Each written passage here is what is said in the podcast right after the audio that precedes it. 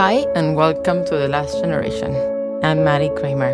In 2004, my grandma Susie passed away, and I never got the chance to ask her how she survived the Holocaust. Growing up, she knew she was Hungarian and that she survived the war, but not really how that impacted her life and how her own life impacted my mom's and even mine. I wish I had the chance to know her more, learn her language, and really get to know her. Since 2017, I had an idea that I needed to bring families together to have the chance to talk to the grandparents and ask all the questions I couldn't. Because we are the last generation to get to know their stories while they are alive.